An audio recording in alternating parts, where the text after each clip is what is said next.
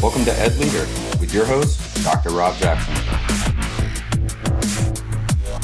Educational leadership is an ever evolving opportunity to make a real and lasting difference in the lives of students, parents, and the community.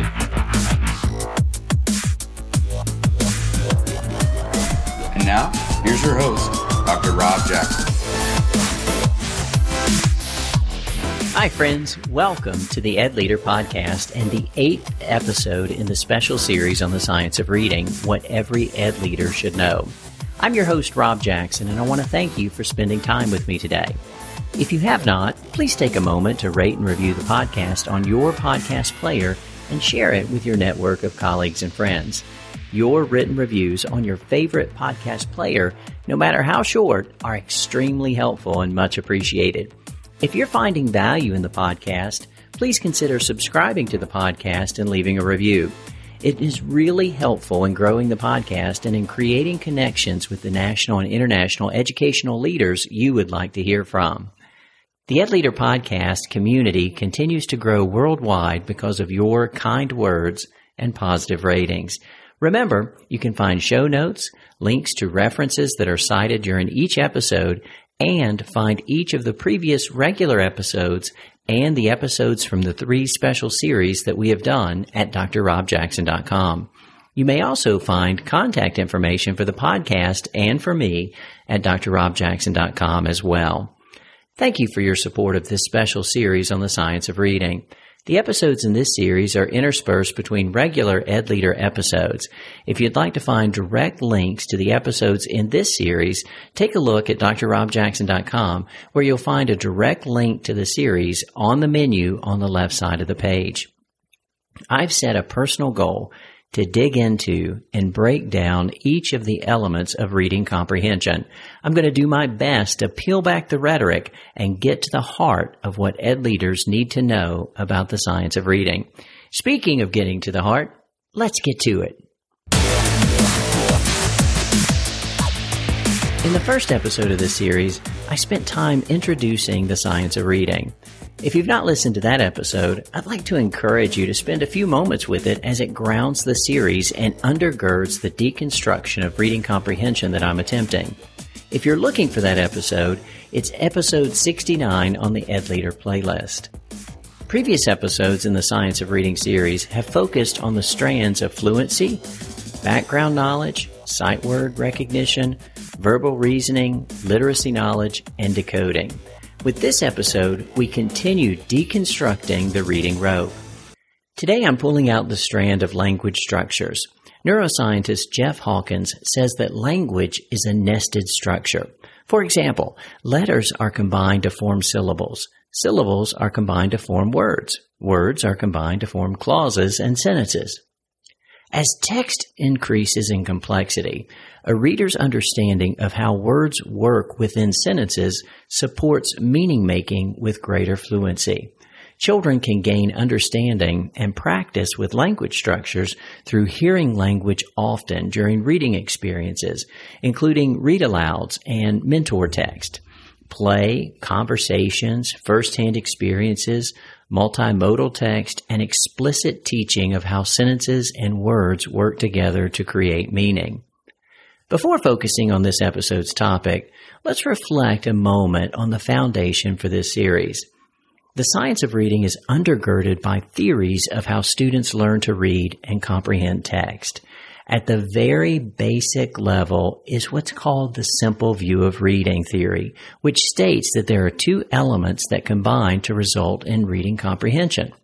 The simple view of reading formula states that decoding times language comprehension equals reading comprehension. From this grew Scarborough's reading rope as conceived by Dr. Hollis S. Scarborough. Dr. Scarborough believed that the elements of word recognition and the elements of language comprehension all weave together into the rope of reading comprehension. Just like a true rope, the more strands present and the stronger each strand is, the stronger the rope is. The strands of word recognition include decoding, phonological awareness, and sight word recognition. The strands of language comprehension include background knowledge, vocabulary, language structures, verbal reasoning, and literacy knowledge. In this podcast series, my goal is to pull apart the individual strands of reading comprehension and build our shared understanding of what ed leaders need to know about learning to read.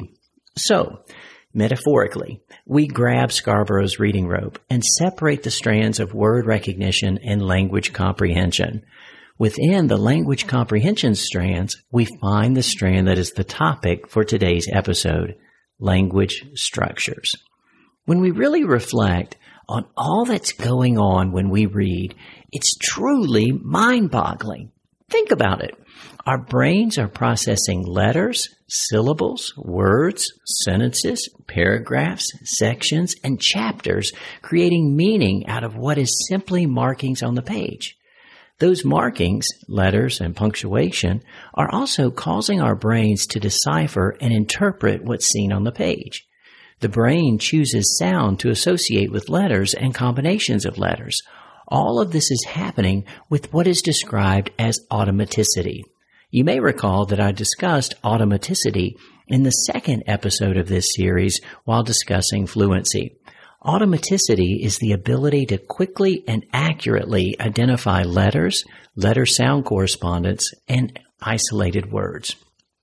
For new and struggling readers, there's truly a lot to master just to begin to comprehend the easiest of texts. It's no wonder that as educators, we continue to learn more and more about how the brain makes all of this work. As our understanding of what is going on when we read grows, our abilities to equip new and novice readers with the skills they need to master grows as well. So we find ourselves holding on to this strand of Scarborough's rope that we found among the language comprehension strands, this strand called language structures. Perhaps it stands to reason that we have to be equipped with an understanding of language structures if we want to master reading comprehension. What then are language structures? To answer that initial and guiding question for this episode, let's turn to Surrey Schools, the largest school district in British Columbia in Canada. The Surrey school system has a great website dedicated to reading comprehension. I'll link to it in the show notes for this episode at drrobjackson.com. Our friends in Surrey share that, quote, language structures refer to sentence level comprehension of text, including how the arrangement of words within sentences impacts the meaning. While vocabulary supports readers' understanding of individual word meanings, Language structure understanding helps readers interpret the meaning of full sentences. End quote. They go on to point out that the order of words in a sentence can drastically change the meaning.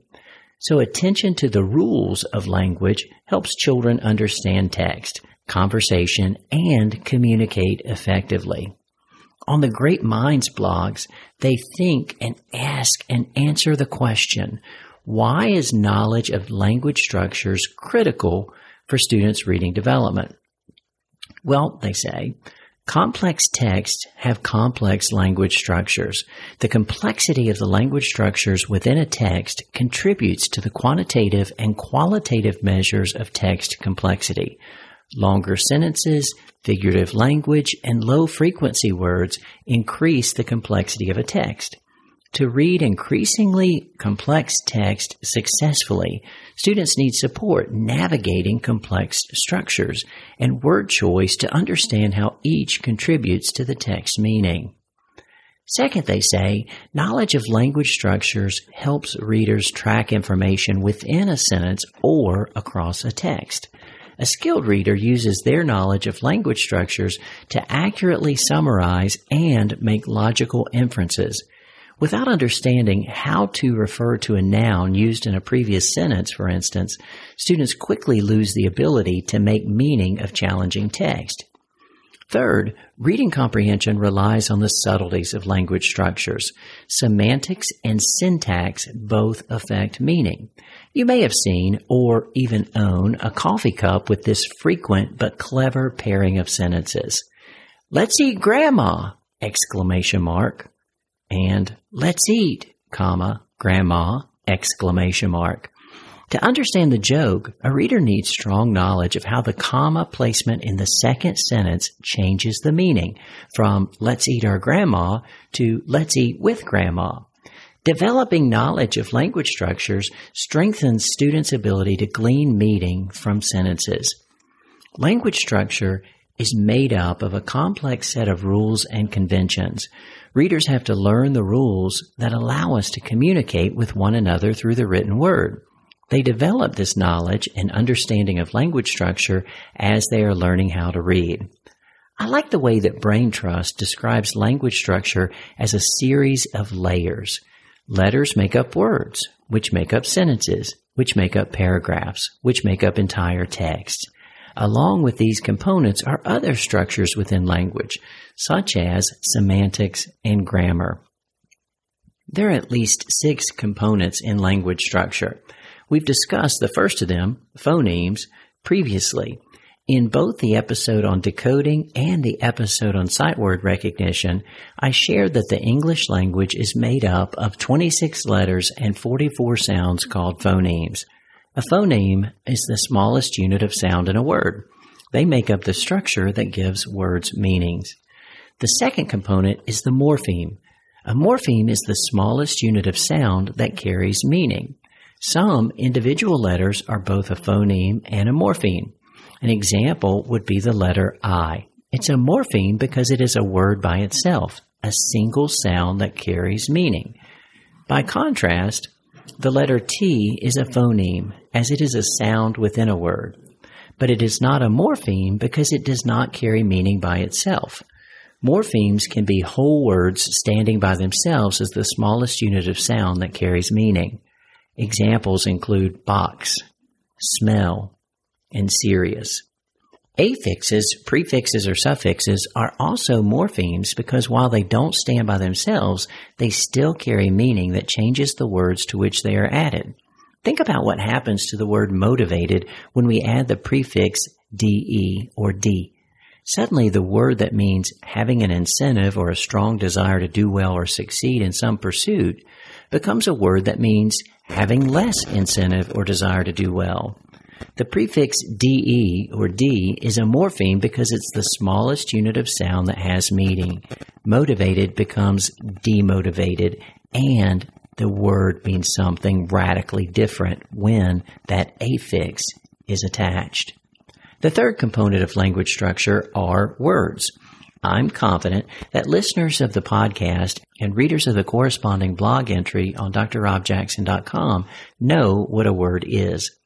In thinking about language structure, though, knowing that sentences are made up of words does not fully capture the importance of words in language structure. Sure, sentences are a collection of words, but not some random collection of words.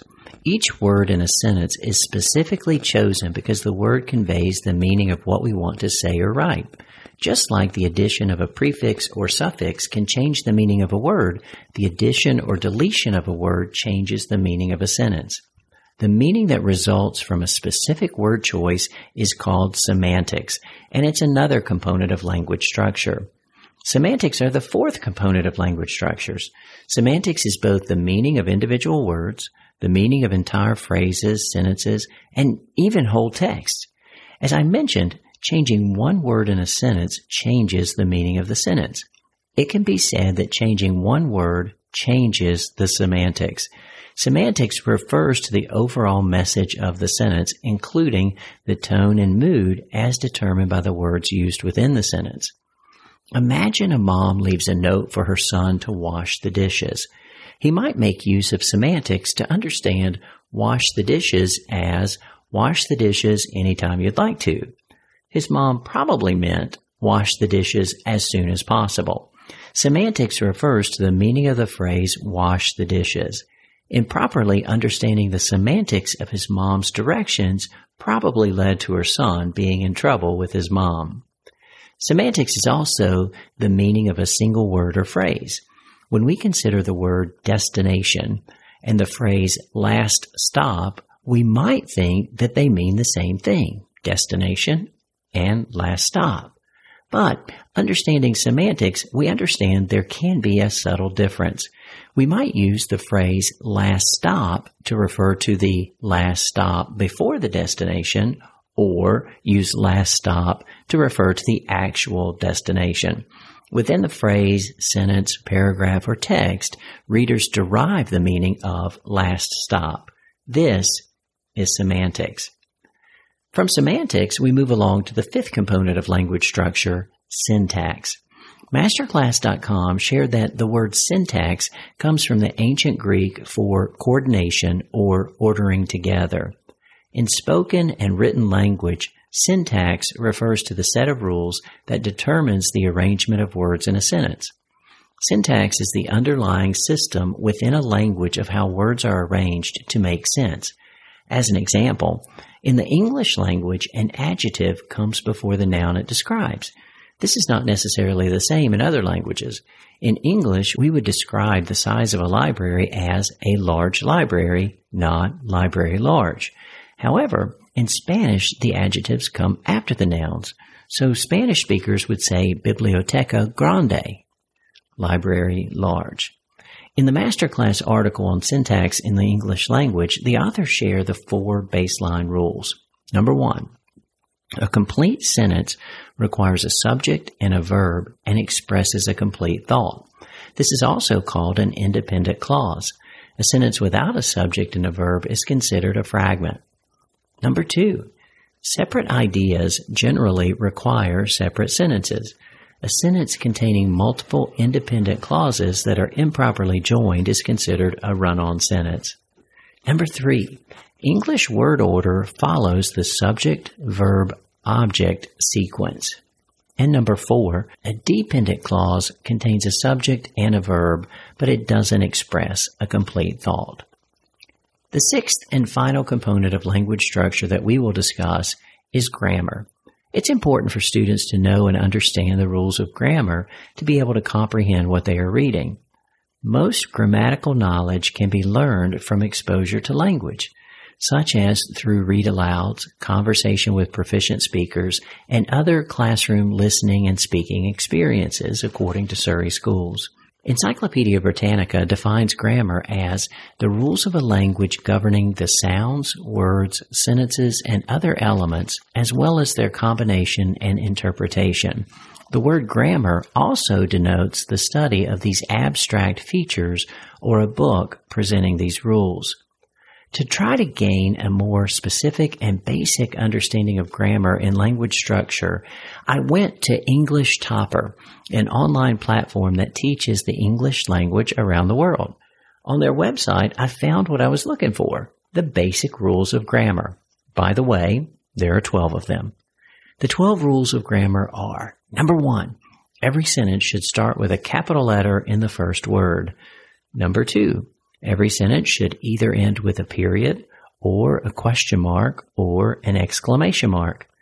Number three, every sentence should have a subject, a verb, and an object. Number four, the subject and verb forms are interrelated in the sentence.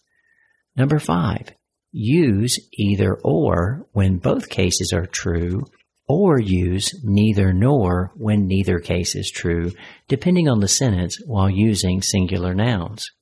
Number six, proper nouns should be capitalized anywhere in the sentences, including at the beginning when used. Number seven, common nouns should be capitalized only at the beginning of sentences. Number eight, the word its, its, and its, it apostrophe s, and the words your, Y-O-U apostrophe R-E, and your, Y-O-U-R, are not the same.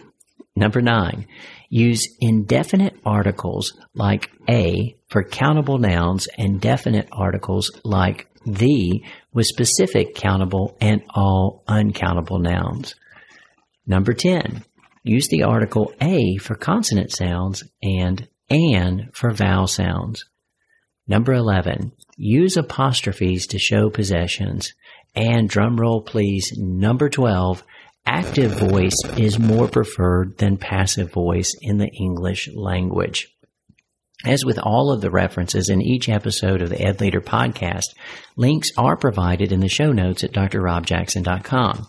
If you're interested in diving into understanding the 12 rules of grammar at a deeper level, the descriptions at English Tutor are great. The six components of language structure, phonemes, morphemes, words, semantics, syntax, and grammar are all important for a student to learn and master. Ideally, students are trying to master all of these skills at one time. Instead, the skills are learned gradually over time.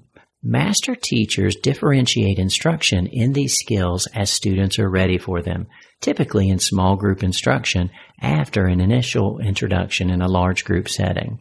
Wow.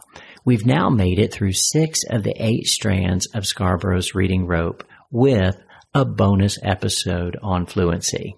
P.S. I still feel like Dr. Scarborough should have included fluency as a strand in the reading rope, but that's a conversation for another day, perhaps over a nice meal or at a casual gathering. I digress. Two more strands remain for us to pull out and understand. Those strands will be detailed in future episodes as we continue this exploration of what we need to know about the science of reading. Thank you again for hanging out with me as we pull apart the strands of Scarborough's reading rope to understand what ed leaders need to know. I'll keep pulling out the strands. Please keep sharing your feedback on Twitter at Dr. underscore Rob underscore Jackson through email or by commenting directly on the show notes page. Thank you for spending time with me today, and thank you for all that you do for every student, every teacher, and every staff member. You are making a difference. If no one else has told you, I want you to know that I believe in you. Good day. Thank you for listening to the Ed Leader Podcast. Please subscribe to the podcast and consider leaving a review with five stars on Apple Podcasts so that we may continue to grow the Ed Leader community. We hope that you have enjoyed your time with Dr. Jackson. Until next time.